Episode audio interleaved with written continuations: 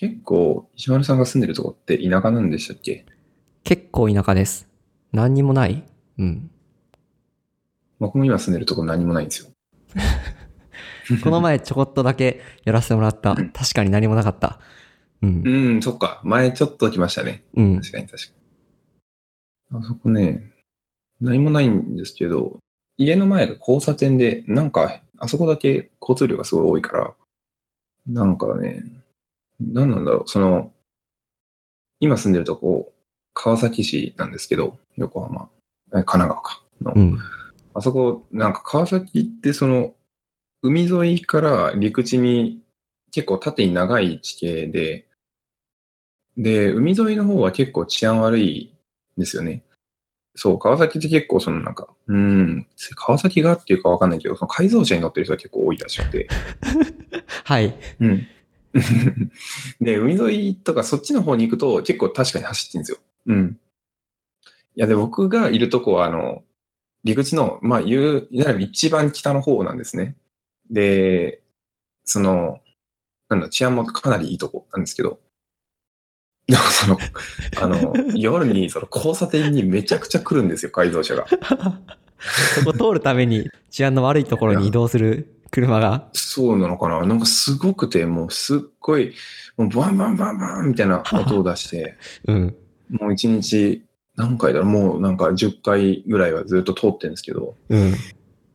まあ僕はいいんですけど、なんか子供がそれで起きるんですよね。マジでそれは、もう、マジか、ここ、こんな田舎でこんな悩みが出るとはなって思って。はい、最近困ってる。なんかそういうの、田舎ならではのその苦労な気がする気がしますね。あ道が走りやすいのかな？わかんないけど、その、ロードバイクとかも多いんですよね。結構その、サイクリングしてる人とかも多くて。で、まあ改造車って言ったけど、バイクも結構多くて、ツーリングに来てるのかなって感じの人が結構多いんで。うーん、なんなんだろうね。やっぱり、それこそ、田舎ならでは、な感じかな。うん。うんよし、やりましょう。はい。それでは、えーモサ FM 第2回です。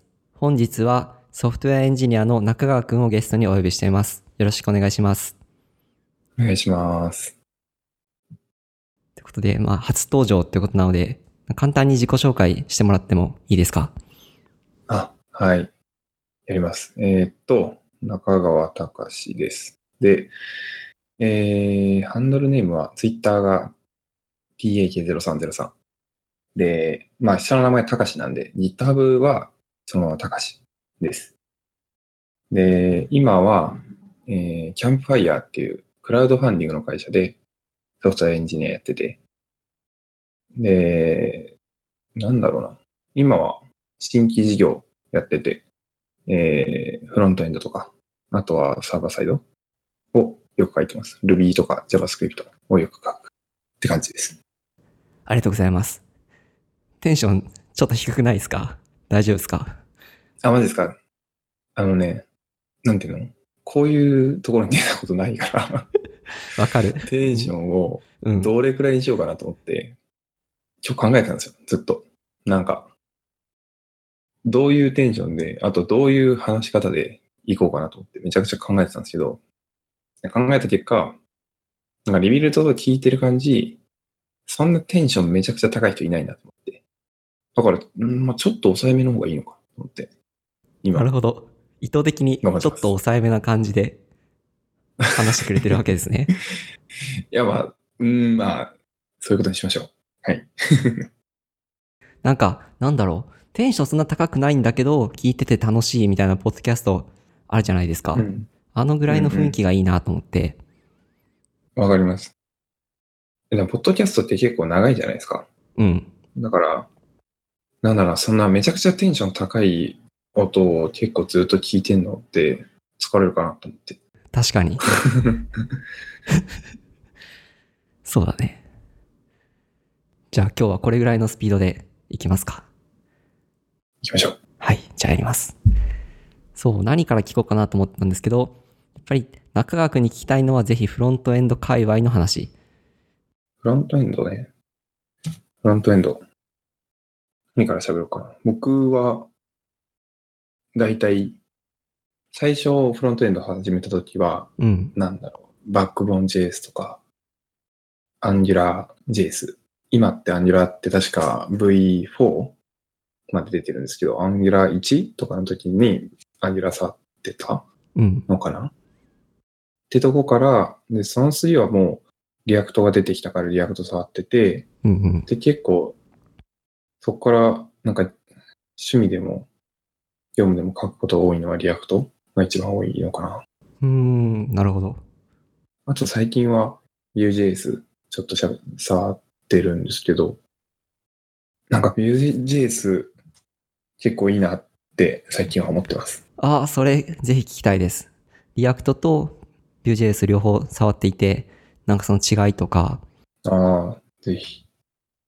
なんか、うーん、Vue.js、なんかけ結局というかどっちも、まあ、コンポーネントを作って、うん、それをマウントして、うん、で、なんだろう。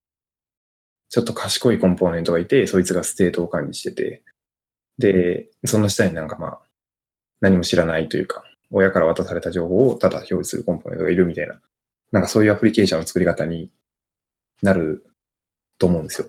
うん、うん。なんでそこはそんなに変わらないなと思って。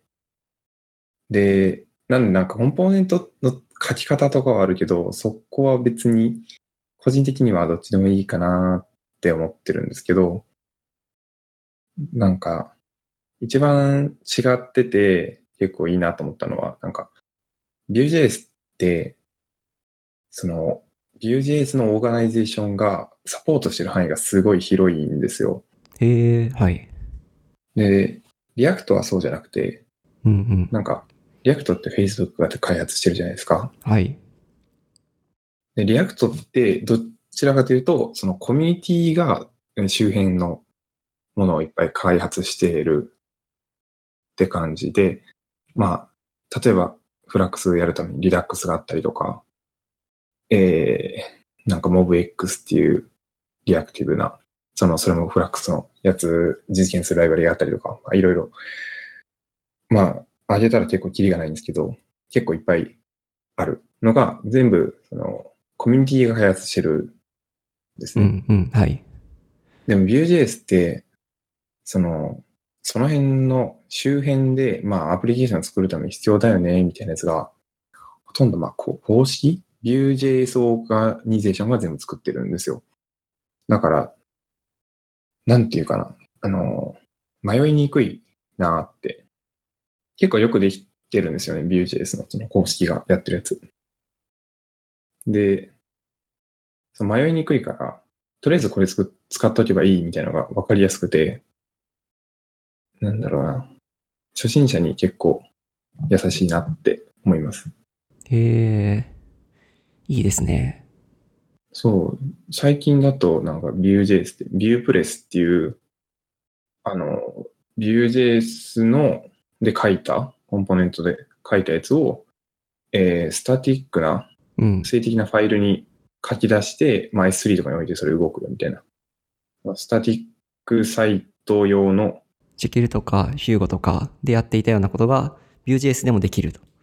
できるっていうのを最近、それも公式が出したんですよ。なんかそういうとこまでサポートしてたりとか。あとは、なんか、Vue.js、ドキュメントがすごい充実してて、なんかその、スタイルガイドとか、あと、こう、ベストプラクティスみたいなやつ最近だと書かれてたりするんですよ。へえ、それ見て、見たことないかも。それって Vue.js のドキュメントにからリンクされてますか？されてると思います。Chips Best Practice っていうやつかな。あ、今 URL を買ったんですけど、これかな？この New って書いてるところのページがあって、あ、これ知らなかったですね。見ます。ここまでいかなかったような。多分、えこれ結構新しくて最近できたんで、もしかしたら石丸さんが触ってた時になかったのかな？なんかそういうところが結構いいなって思います。なんか、フロントエンド、パッケージの量がすごいことになるので、なんかその迷うんですよね。どっち確かに。うん。使おうかな、みたいな。なんか、その知ってたらわかるんですけど、その、まあ、調べるコストがすごい高いなーって、最近は思います。確かに。調べるときの、なんかこう、決め方ってあるんですか？二つあって、どっちにすればいいかの基準？うん、僕は、なんだろう、GitHub のリポジトリ見て、スターとかメンテされてるかとか、まあ、あとは、ライブラリの API 見てどっちが、なんだろう、気に入りそうか、とかで決めてる気がします。石丸さんどうやって決めます？僕はほとんどスターの数と、リードミーぐらいしか見見れてなくて、はい。うん、API、その辺までちょっと見るかもしれないけど、中の実装とか、どれぐらいメンテされてるかまで、あんまりチェックしないですね。なんか、一周の数が異常に伸びてるのに、アップデートがああ、それはちょっと不安。ちょっと怖かったりとか。そんな感じ？でもなんか明確にこう決めますって僕も言い言いにくいですね。なんかその言いにくいのが 嫌だなって思います。うん。そのあたりが公式のサポートだと、うん、優先してこちらを選ぼうかなっていうのが、多く揃ってるのが Vue.js のいいところ。そうですね。まあ公式がいけてる、絶対いけてるぞって言えるかどうかわかんないんですけど、まあなんか、あれはフルタイムでやってる人がいるんで、Vue.js。なので、なんかスポンサーもついてるんですよ、企業の。まあ、もし API がちょっといけてなかったりとか、した、してたとしても、まあとりあえずメンテはしてくれそう。なんか100%善意でメンテナンスしてると、どうしても本業の忙しさとか、モチベーションとかで、えっと、メンテできなくなったりするじゃないですか。うん、そうですね。うん。仕事としてメンテしているんであれば、メンテされる保証があるので、そっちの方がやっぱり安心感はあるなと思いますね。その気になるのは、えー見つけたライブラリのこの中身でちょっと気にならないところとかあったときに、これをサポ、あの、基準っていうか、これに合わせていった方がいいのか、自分で一から書いた方がいいのか、みたいなのが結構あって、ああ、細かいところで言うと、 electron-vue っていうライブラリがあるんですよ。はい。で、これは公式じゃないんですけど、 Electron 上で動く Vue.js のアプリケーションを書くときに、いろんな便利な機能を入れてくれてるんですけど、最終的にアプリケーションが出力されるディレクトリが、 dist じゃなくて build だったりとか、あこれとこのなんかオプションで、いや、こっちがデフォルトにあってほしいみたいなのがあって、あ。うん。うん。で、これと、僕の今やってるプロジェクトで、例えば electron-vue をつく使っているベースにしているアプリケーションと、一から書いてるアプリケーションとあったときに、その挙動がその二つで違うと辛いので、そうですね。一部を書き換えて electron-vue をちょっとこう、フォークして変えたものを自分のプロジェクトのルールに従って出力するようにしたりとかうん。変えるんですけど、うんうん。まあ、そうすると今後、そのライブラリの変化を追いにくくなるじゃないですか。そうですね。うーん。どう、どうなのかななんか、僕は、うーん、なんかディレクトリとか、その名前とかはあんまり最近はこだわらないようにしてて、うーん、例えば、まあちょっと違うかもしれないんですけど、えっ、と、JavaScript のフォーマッターで、フリティアーかな？ちょっと読めないんだけど、フリ、フリティアーっていうのがあるんですよ。うん。P、P、P-R-E-T-T-I-E-R っていうのがあって、なんかこれ何してくるかっていうと、あの、Go を書いたことあります？あります。?Go って Go フォーマットっていうコマンドがあるじゃないですか。はい、ありますね。なんか JavaScript のそんな感じのやつで、その、まあ、エディターのプラグインがあることが前提なんですけど、こいつが、こいつ使うと、まあ、例えば VS コードとかで書いてるとして、で、まあ、JS のファイルを保存するタイミングとかで、その、整形してくれるんですよ、パって。あの、決めたルールに従って。なんか、デフォルトだと、なんか個人的には、うん、こっちじゃなくて、んこう書きたいなとかあるんですよ。はい。なんですけど、なんか僕は最近はなんかもうデフォルトで使ってて、なんだろうな、その、石丸さんもさっき言ってたけど、なんか、まあ一貫性がある方が大事だと思うんで、そのさ、ディレクトリもう自分で作ったやつと、そのライブラリで一貫性がなかったらやりにくいじゃないですか、やっぱり。なんか僕はそういう時は、だいたいコストの低い、低くて一貫性が取れる方にしたいなと思いますなるほど、なるほど。なので、まあ、なんだろうな。僕は石丸さんのパターンだと多分もう、ビルドをディレクトリに合わせちゃうかな。合わせるっていうのは、えーこのプロジェクトに自分の書いてるやつを全部合わせてしまう。ああ、そうですね。ライブラリがやってる方。まあ、そのライブラリがどれくらい、そうですね。重要な位置を示してるかにもよるとは思うんですよね。うん。でもまあそうですね。開発にマストなんだったら、そのまま使って、まあでも本当に気に入らないんだったら、なんだろうな。プルリクエストってこっちの方がいいよねみたいな理由をつけて変えてもらうとか。うん、まあ、その、フォーク捨てずに、なんだろう、設定ファイルとかでディストに変えれるとかだったらいいんですけどね。そうなんですよね。僕ももうちょっとだけ調べてみます。最初見たときは、そういうのはなかったような気がするので、あの、自分で置換して、新しいコミットを作ったっていう。うん、そうか。うん。そういえば、なんか、ふと思ったんですけど、あのーパッケージマネージャー ?NPM と YARN あるじゃないですか。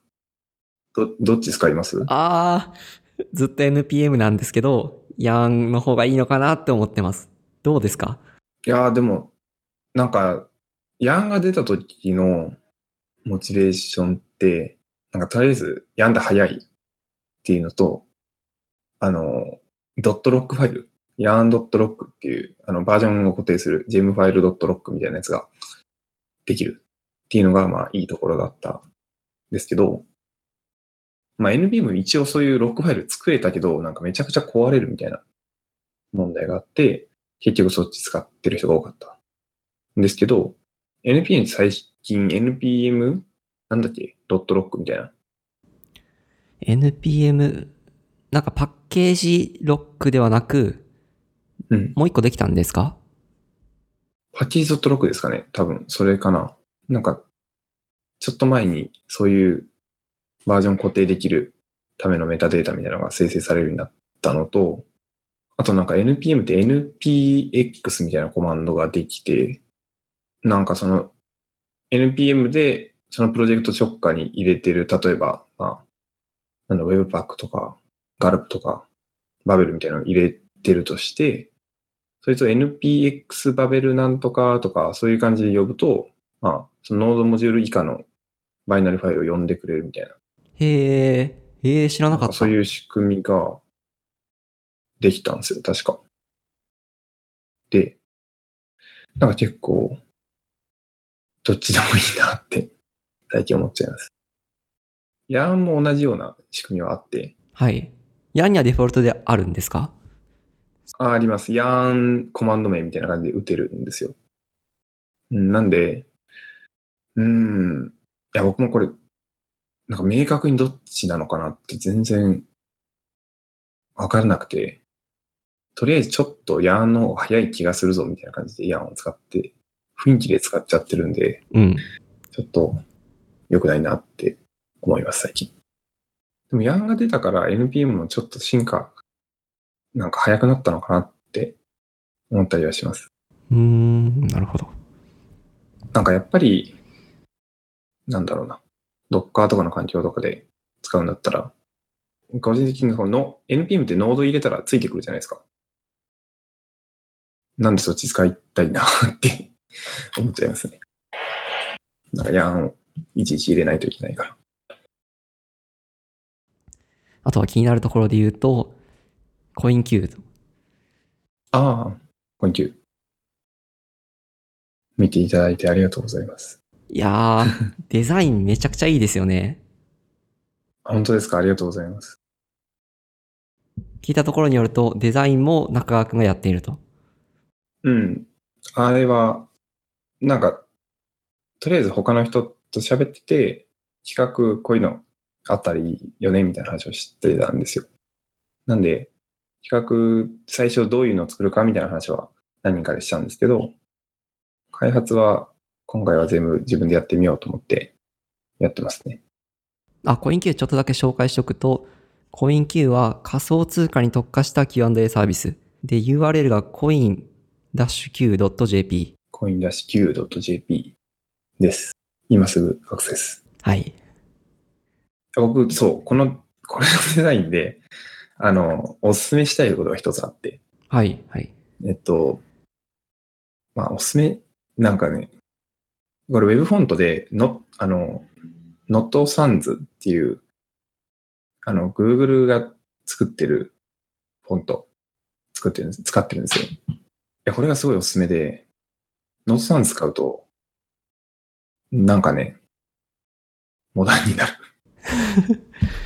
その、いわゆるどのブラウザで、どの OS で見てもモダンになる。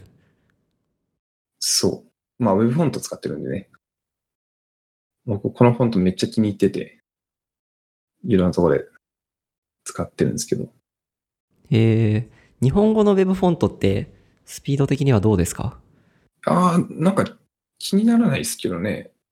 僕も最初どうしようかなと思ってたんですけど。でも、一応、うん、速度気使って、なんかページスピードとかやってるんですけど、なんか悪くはない。よ、よ、よくはないですね。でも。まあでもすごい一瞬で表示される。うん。スマホだとちょっと重たい。なんで、まあ僕は許容できる範囲ぐらいの速さかなと思ってるけど、もうちょっと早くできるかなと思います。へえ。指定は、ノットサンス、あ、シンプル。ノットサンスとサンスセリフだけでいい。あ、そうですね。この、いわゆるなんか、あるじゃないですか、ウェブウェブ上のフォントを何にするかというか、どういう順番で何を書けばいいか問題みたいな。左の覚悟を書いて、あの、融語式書いて、サンセル書いてみたいな、そうそみたいなやつですよね。まあ、ウェブフォント使ってるからう。うん。いいかなと思って、まあそうですよね。それだけにしました。うん、そうですね。でもまあ、デザイン、綺麗にしようと頑張ったけど、でもやっぱり、やっぱりって言っていいのかわかんないけど、この開発、僕とか石丸さんみたいな、その開発メインでやってて、うん。あの、なんていうのかな、デザインをそんな、がっつりやったことない人だと、やっぱり、うん、これもそうなんですけど、なんか結構その、いろんなサイトの良さそうなとこをめちゃくちゃピックアップしまくって、それを組み合わせて、なんだろう、行くみたいなうん。ことをしながら、なんかちょっとずつ、ここはちょっと自分的にこうした方がいいかなって考えてやるみたいな感じでやりますかね。そうですよね。その通りだと思いますね。僕もまさにいいと思ったデザインの組み合わせで作ってるし、うん、エンジニアとしてはなんかそれがベストプラクティスのような気がする。うん。って僕はそうですね、思ってますね。なんか、そう。とりあえず、ウェブフォントは結構おすすめです。このサイトは特にそうなんですけど、このサイト画像ほぼ使わないんで、文字がすげえ目立つんですよね、やっぱり。なんかウェブサイトで見るものって、大体文字。まあ動画サイトとか違いますけど、大体文字だから、文字に気使うだけでも結構違うなって思いました。ああ、確かに言われてみれば。なんだろうな。こんなこと言っていいかあれだけど、僕、その CSS 書いて文字表示されたときに一応気に気使ってるのが、はい。まあ、フォントと、あと、文字サイズと、あの、ラインヘイト？行間ああ、わかります、わかります。け行間を結構、なんか、ここは詰めるのか、ここはどれくらい開けるのかみたいなのを結構気にしますね。なんかこれがすげえ詰まってたりとか、なんか、だと、なんか急に見にくいサイトになるというか、っていう気がしてて。うん。僕はよく LINE ヘイト1.4か 1.6? 1.6、僕もよく1.6使います。うん。なんか、どっかで見たんですけど、その LINE と1.6ぐらいが一番日本語だと見やすいよね、みたいな。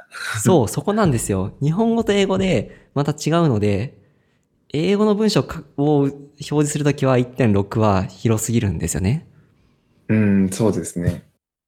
英語は1.4ぐらいがいいのかな。英語版は LINE ヘイトを低めにするとか、やった方がいいのかな。このコインキーちょっと国際化してないから、あれですけど。ぜひとも国際化してほしいですね。GDPR とか、そうですね。ドイツは結構関係ある。そうなんですよ。GDPR って何かっていうと、General Data Protection Regulation。日本だと EU 一般データ保護規則っていうやつですね。これ、もう今いる会社は日本向けにしかやってないんで、あの、あまり関係なかったんですけど、なんか、ちらっと、まあこれ、なんか AWS とかだと AWS 上で GDPR に対応するようなアプリケーション作りに、あの、私たち AWS のこういうサービスを使えばいいですよみたいな特集ページみたいなのがあったりして、結構なんか、まあ、いろんなサービスでこれ出てくるじゃないですか。出ます。最近どのアプリケーション起動しても、どのサービス起動しても、そのプライバシーポリシーの更新、あとは同意求めてるのはこれですね。ですよね。うん。EU に住んでる人の個人データを扱うときに適用される個人情報保護の新しい規則。うん。なんかこれ、その、プライバシーポリシーを変えるときに、なんか絶対やらないといけないのが、あの同意ボタン作らないといけないんですよね。この場合は。承認を得ないといけない。デフォルトオンではダメなんですよね。ユーザーがアクティブにチェックして同意としたら大丈夫と。ですね。だからまあ、ツイッターとかも同意しますかボタンみたいなのが出てくる。今まで、今までというか、このプライバシーポリシー変わったとかって結構軽い感じで紹介されることが多いじゃないですか。うん。でもこれはなんか同意ボタンを求めてきたぞと思って、怖い、怖いと思って。これって、サービス、僕はなんか今すぐこれに対応しないといけないアプリ持ってないんで、自分で作ってるやつで。なんか今すぐじゃないんですけど、ちょっと思ったのが、えーっと、これ同意求めるじゃないですか。うん。例えば、この既存のサービスだと、まあ、走ってるサービスでポップアップ出して、ひどうしますかみたいな感じですけど、これ新しく作ったアプリだとどうなのかなって聞かないとダメ。聞かないとダメ。ですよね。なんか、それで、なんかよくそのユーザー登録するときに利用規約のチェックボックスみたいな、やるやつあるじゃないですか。いっぱい。で、あ、それこそコイン Q 作るときにどうしようかなと思ってて、コイン Q は、えーソーシャルログインしかないんですよ。で、アカウント作成の時はソーシャルログインのボタンの下に、このソーシャルログインボタンを押してアカウント作成をしたら、利用規約とプライバシーポリシーに、えー同意してることにしますよっていう、っていうのにしてるんですよ。でこれって、いいのかなって、今、思いました。なんかそれ同意したことにしますっていうボタンは、なんかユーザーにアクティブにそれを承認させることになるのかな？どうなのかな？それはならない気がするので、やっぱり、えっ、と、アカウント作成の上にチェックボックスを置いておいて、このプライバシーポリシーに同意しますうん。はいる気がする。そうですよね。なんか、うん、そうなのかな。なんかそれで言うと、まあ、Facebook って同意求めてなくて、なんか一緒なんですよ。そのアカウント登録ボタンを押したら、えー、同意したことにしますよっていう感じなんですよね。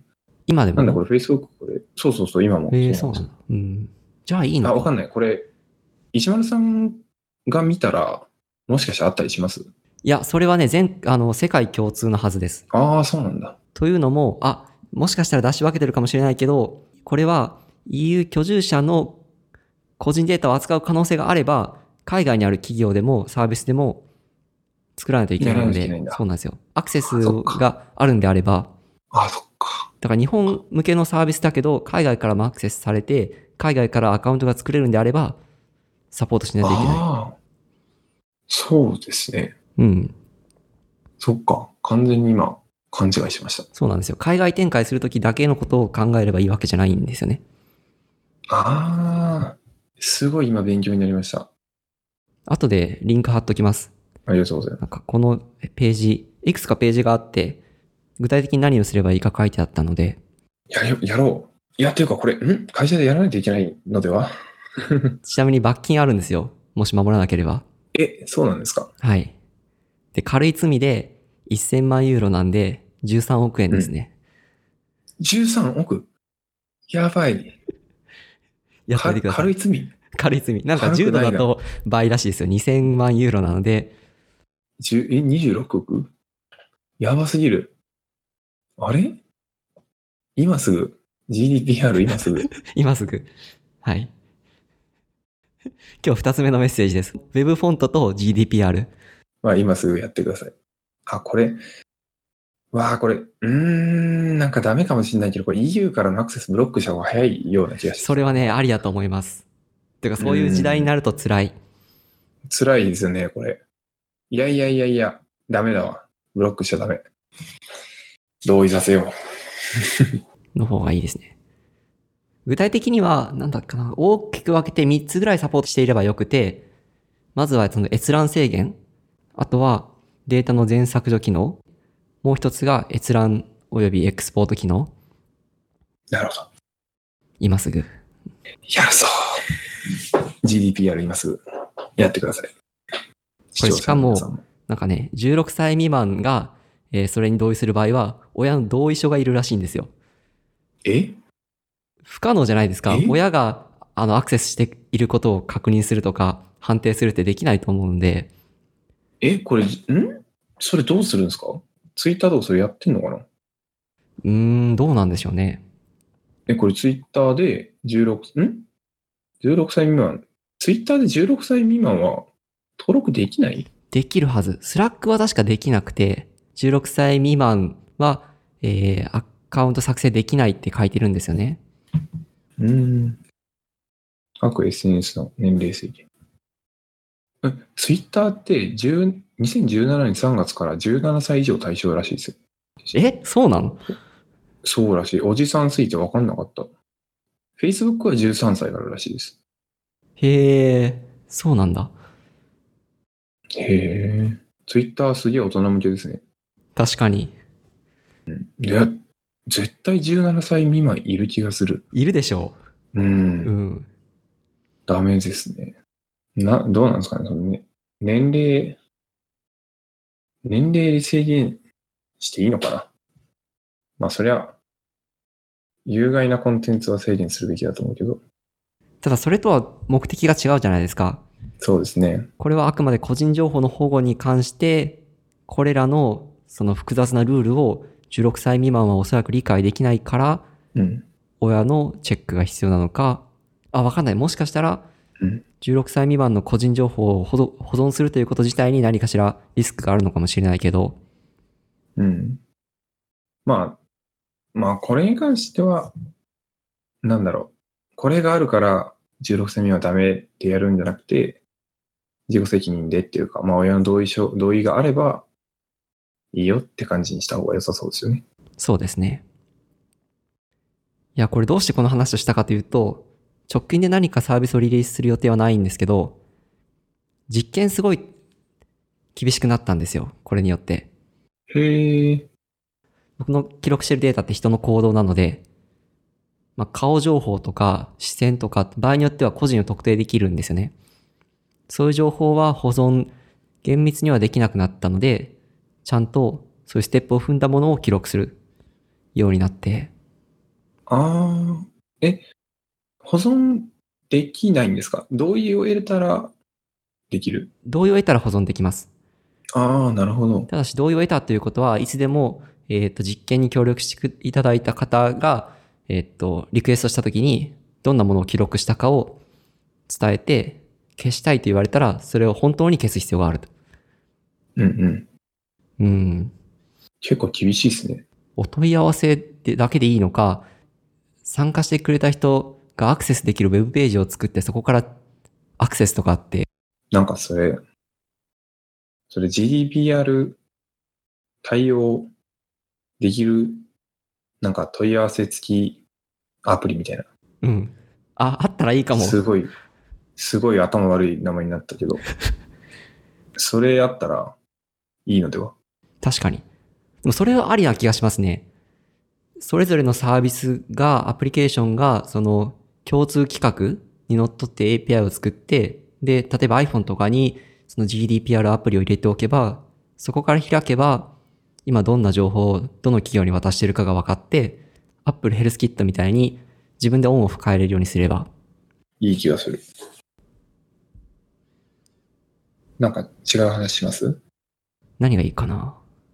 ああ、最近エディターをサブライムテキストをずっと使ってたんですけど、はい。VS コード、ビジュアルスタジオコードに変えたんですよ。おーへえ、はい。それぜひ聞きたいです。そう。で、めっちゃいい。うーん。なんか、ずっとサブライム使ってたのって、なんだろうな。その、こだわりじゃないけど、なんか、変にその、VS Code も、 Atom も、えーっと、これ Electron 実装うんなんで。すよね。うん。で、な、まあ、まあ、早い話がちょっと舐めてたんですよね。まあ、遅そうとか、重そうとか、そう。うん。そう。なんかね、もう、あるまじきことだけど、もう舐めてたんですよ、とりあえず。はい、はい。いやいや、みたいな。サブライムの方が早いっしょ、みたいな。うん思ってたんですよね。で、もう、で、僕今の会社に、えーっと、入った時に、あの、パソコン変わったんですよ。まあ、会社のパソコンに変わって。で、あじゃあ、管理構築するかってなって。で、何使おうかなってなった時に、えーっと、あの、その時、Go を書く必要があったんですよ。Go 言語を。で、えーっと、Go を書くときに、サブライム使ってたの結構不便なんですよね。なんかその、サブライムって、なんだろうな、基本的に保管機能が結構貧弱で、へえ、そうですか？そうなのかな？貧弱っていうのは他が表示されるまでが遅いのか、なんか保管があんまり効いてくれないとか、なんか僕がちゃんと設定できてなかったのかもしれないけど、なんか、多分僕が設定できてないだけな気もするんだけど、なんかできてなかったんですよ、全然。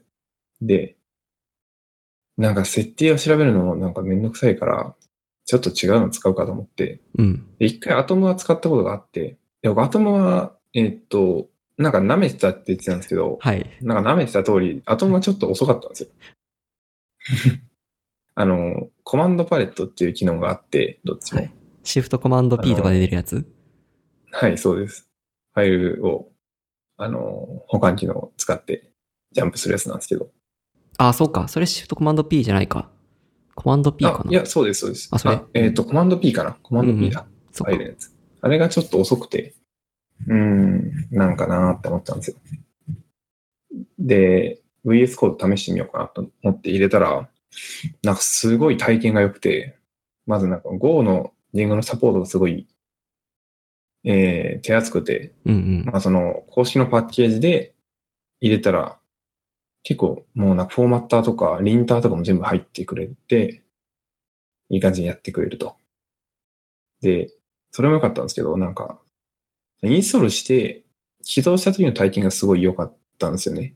へえ。何何が良かったかって、なんか、うーん、うろ覚えなんですけど、多分なんですけど、僕、その、まあ、起動して、まあ、サブライムテキストと同じようなコマンドを使いたいじゃないですか。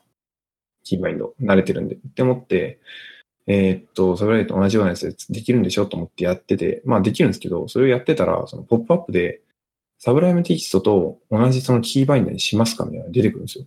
へえ、はい、はい。で、なんかそういうパッケージがあって、 Sublime Text のキーバインドに変えるみたいな。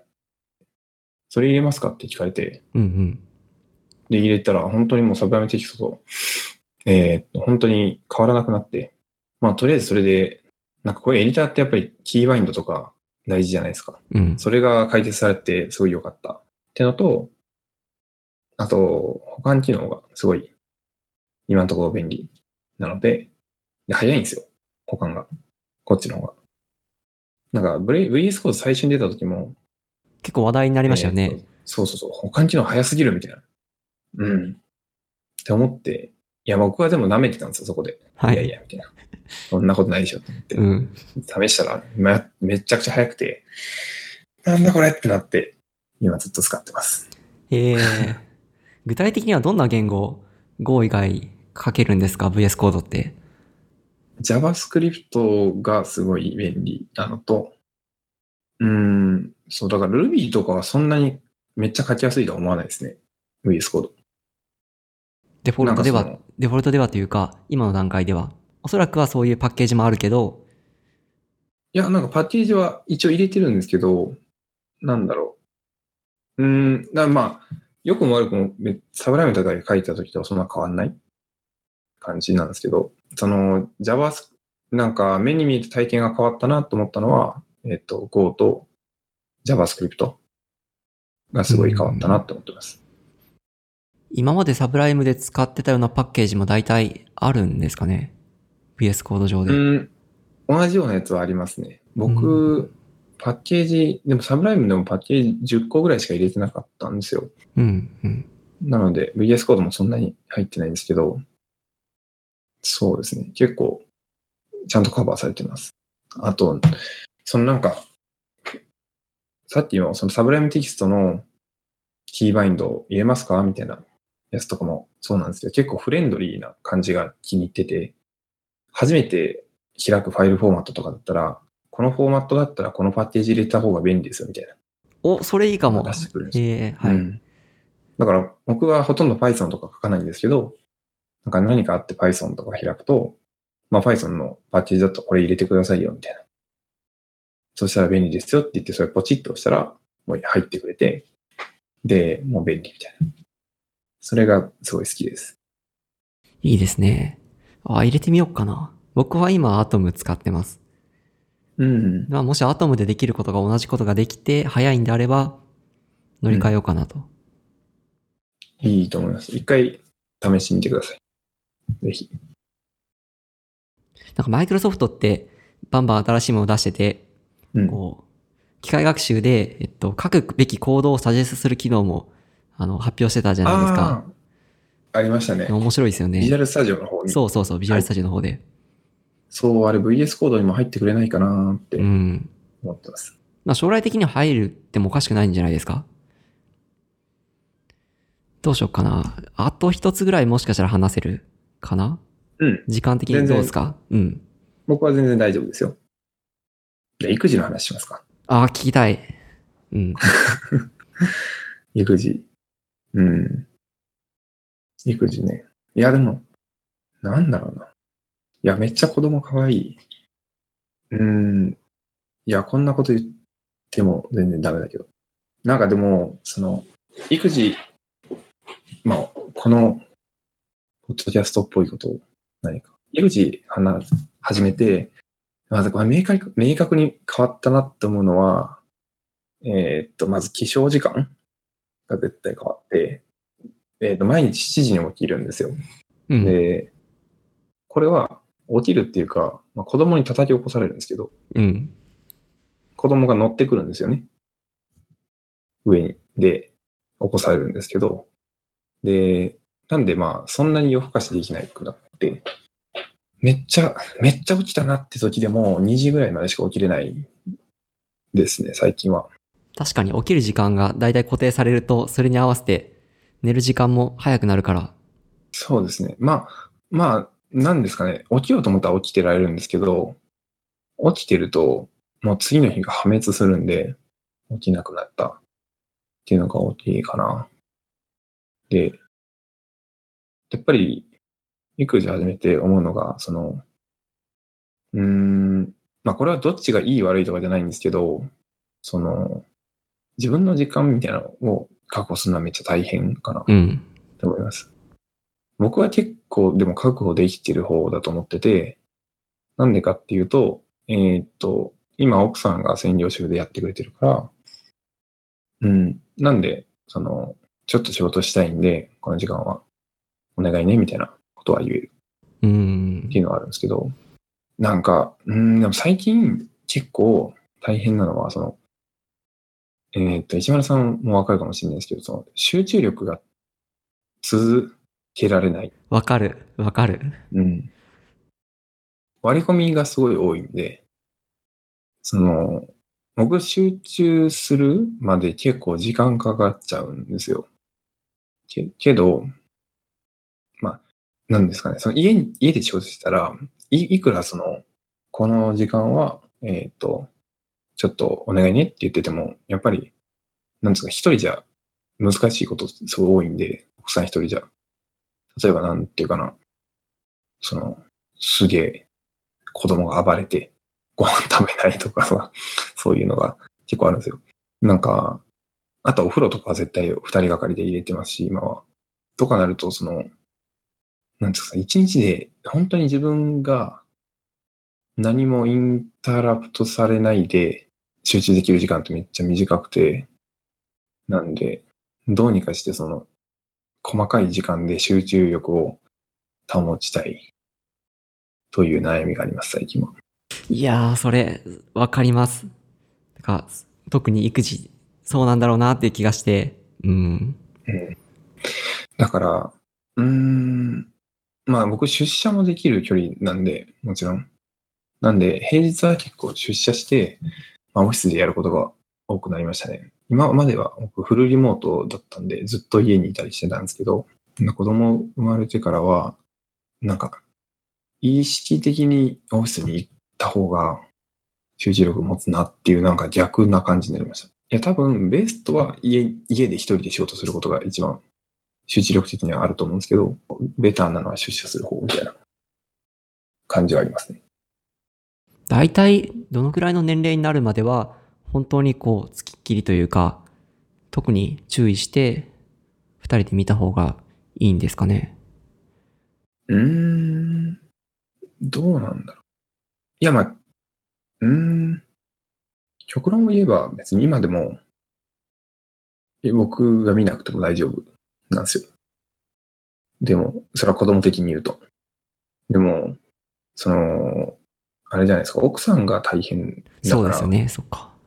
そう、そういう意味では結構長い間、まだその奥さんはずっと大変だから、っていうことを考えると、まああと1、2年 ?2、3年ぐらいは、まあ程度はあれど、こういう感じなんじゃないかなって思ってます。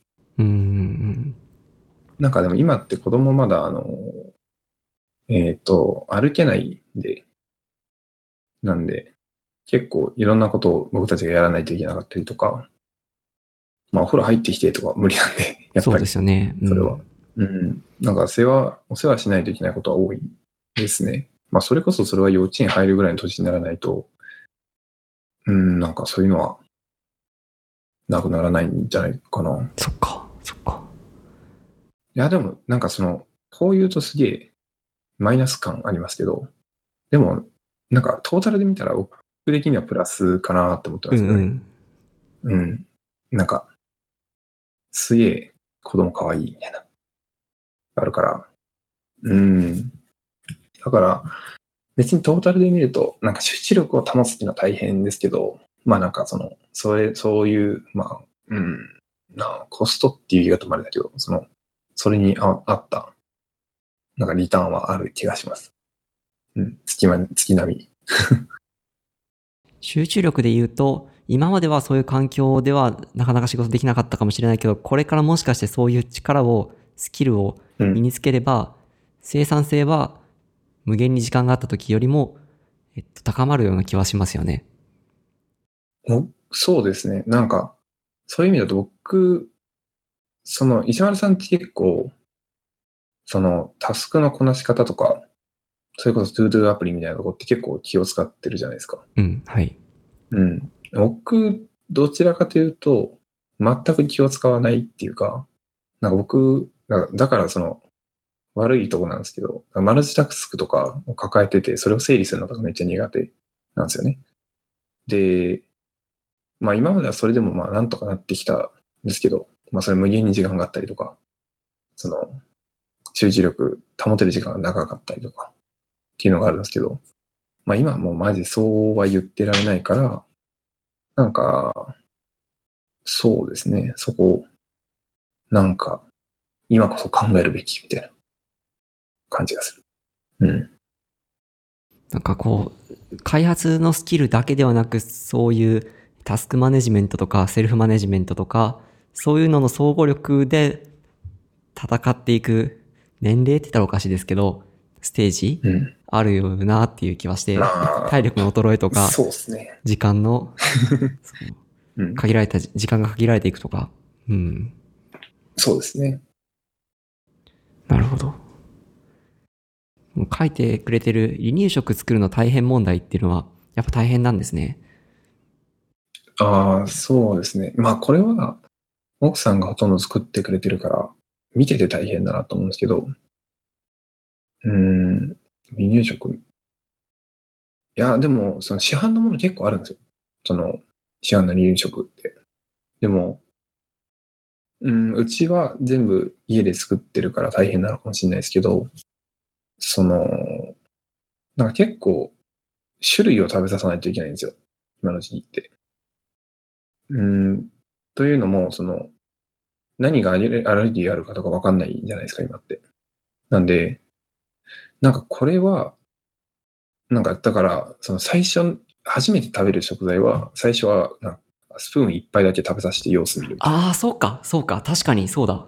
うんうん。うんことをするんですけど、まあ、スプーン一杯だけの、例えばおかゆって作れないじゃないですか。はい。あ、じゃあ一食分というか、最小量を作って、スプーン一杯だけ食べてもらう？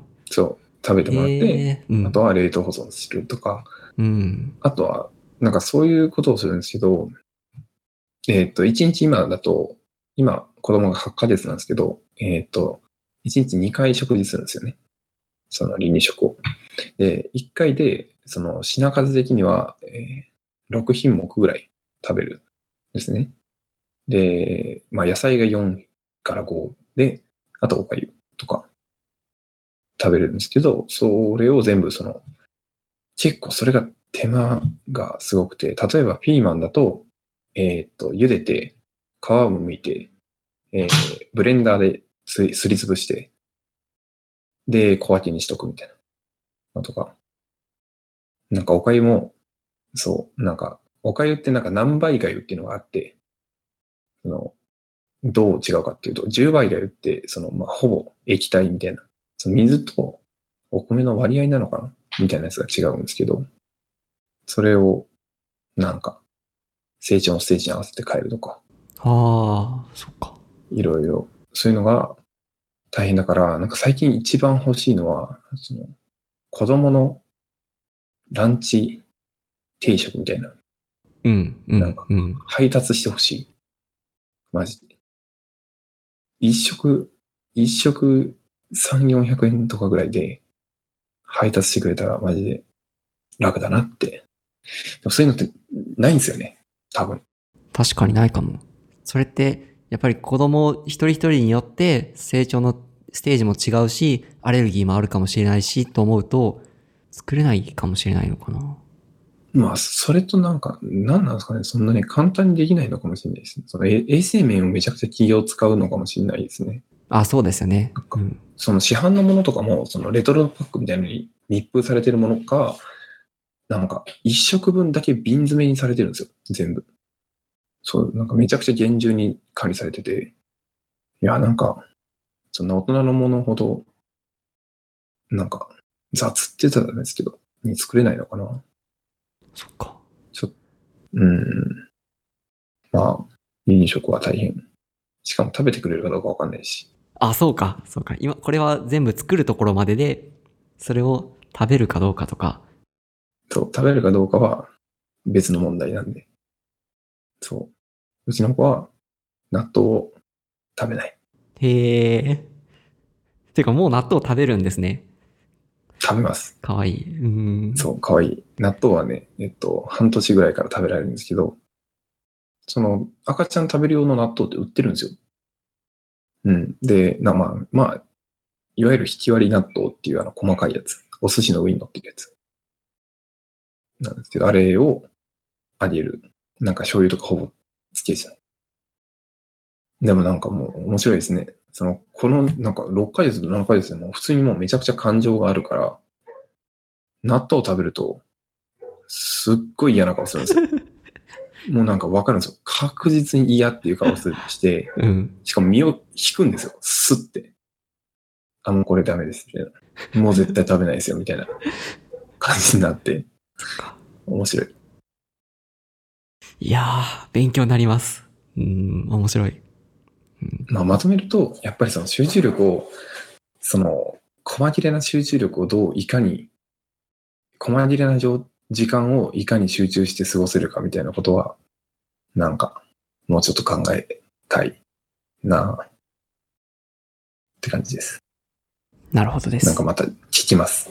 はいタ。スクの消化の仕方。あ、もちろん。で僕もいろいろ紹介すると思うので、その頃のまた育児のステージの話とか、ぜひ教えてください。そうですね。もうすぐ、ハイハイとか、立ったりとか、そんな感じのステージが始まるんで、こうご期待。おー、楽しみ。個人的には Netflix の話とかはぜひ聞きたいんですけど、結構時間長くなってきたので、このあたりで閉じてもいいかなっていう気もして、うん。で、上げてくれてるのをまだ見てないのもいくつかあるんですよね。なんで、見終わってからその感想とか話せたらいいかなと思いますね。全然大丈夫です。なんか、じゃあ一個だけ紹介してもいいですか？ネットフリックス。僕最近一番好きっていうか、いいなと思ってるのが、このドープっていうドキュメンタリーなんですけど、これなんかどういうやつかっていうと、まあ、あの、アメリカの、えーアメリカの、えっと麻薬社会の話で、えーっと、その麻薬を、えー売る側、犯罪者側と取り締まる側のその警察とか、その、の、なんか二つの面からドキュメンタリーで、を、なんか描いてるみたいなやつなんですけど、へえ、面白そう。なんか一般的にその警察側とか取り締まる側のドキュメンタリーとかはあっても、その、なんていうの犯罪者側ってなかなか見れないところがあるので、そう。なんかみんなその顔も隠して、匿名で、なんかその取材に応じてたりとか。するんですけど、うん、うん。なんかそれだけでも結構面白いなと思うんですけど、なんかそのドキュメンタリーの作り方がすごい上手い、面白いなと思ってて、その、毎回1話ずつ、えっ、と、なんていうんだっけ、1話区切りなんですよ、全部。全部話繋がってなくて。で、その、あまあアメリカのこの州の話をしますみたいなのとかで、そのこの州はどういうなんか特徴があって、だからこういう、なんていうの？麻薬の取り締まりがあるとか、こういう麻薬が横行しますみたいな、そういう土地の話をしつつ、なんか例えばこの州はもうあの、めちゃくちゃ田舎で、家と家がめちゃくちゃ離れてるから、その麻薬の製造工場が多いみたいな。ん？離れてる方が多くなるんですか？あ、その、バレにくいから、その、まあ、家の数は絶対数は少ないけど、それに対する、その、製造してる割合が高いから一番多いみたいな。へえ、確かに面白い。地域ごとの話も面白いんですけど、その、この地域のこの、なんか、何々ストリートはすごい麻薬が横行してますみたいな。で、警察側にまず移して、じゃあ今日はここで張り込み取材をしますみたいな。で、なこういう、なんか、例えば白いバンがすごい、なんか最近は白いバンを犯罪、あの犯人が使ってる。だからそれを見たらもう追いかけろみたいな話をするんですよ。で、それで次犯罪者側に移って、で、白いバンに乗ってる人が移って、はい、はい。推理小説だ。なんか、今日はこれで、あの、なんか、ここに、この一帯を、に、まあ、売りに行くんだよ、みたいな。なんか。で、もう、俺はベテランだから、もうそんな、捕まるなんてことはないよ、みたいな話をして、こう、スーって、そこに売りに行くみたいな。で、なんか、で、また警察側に戻って、そこでなんか、何々通りで白いバンを発見した、みたいな。うん今すぐ行け、みたいなことを言って、向かって、逃げられたとか、捕まったとか、そういう話をするんですけど、うん。まあ、あんまり言うとあれですけど、まあ、そまあ多分ですけど、じ時系列それずれてるんですよね。まあそうですよね。別にリアルタイムの話ではないんですけど、それがすごいうまく編集されてるから、なんか、その、なんていうんですかね、ドキュメンタリーなのにドラマ性がすごい、まあそこがうまいなって思って、どうしてるんだろうそれ、いろんなパターン手当たり次第取って、組み合わせができたものを、えドキュメンタリーにしているのか。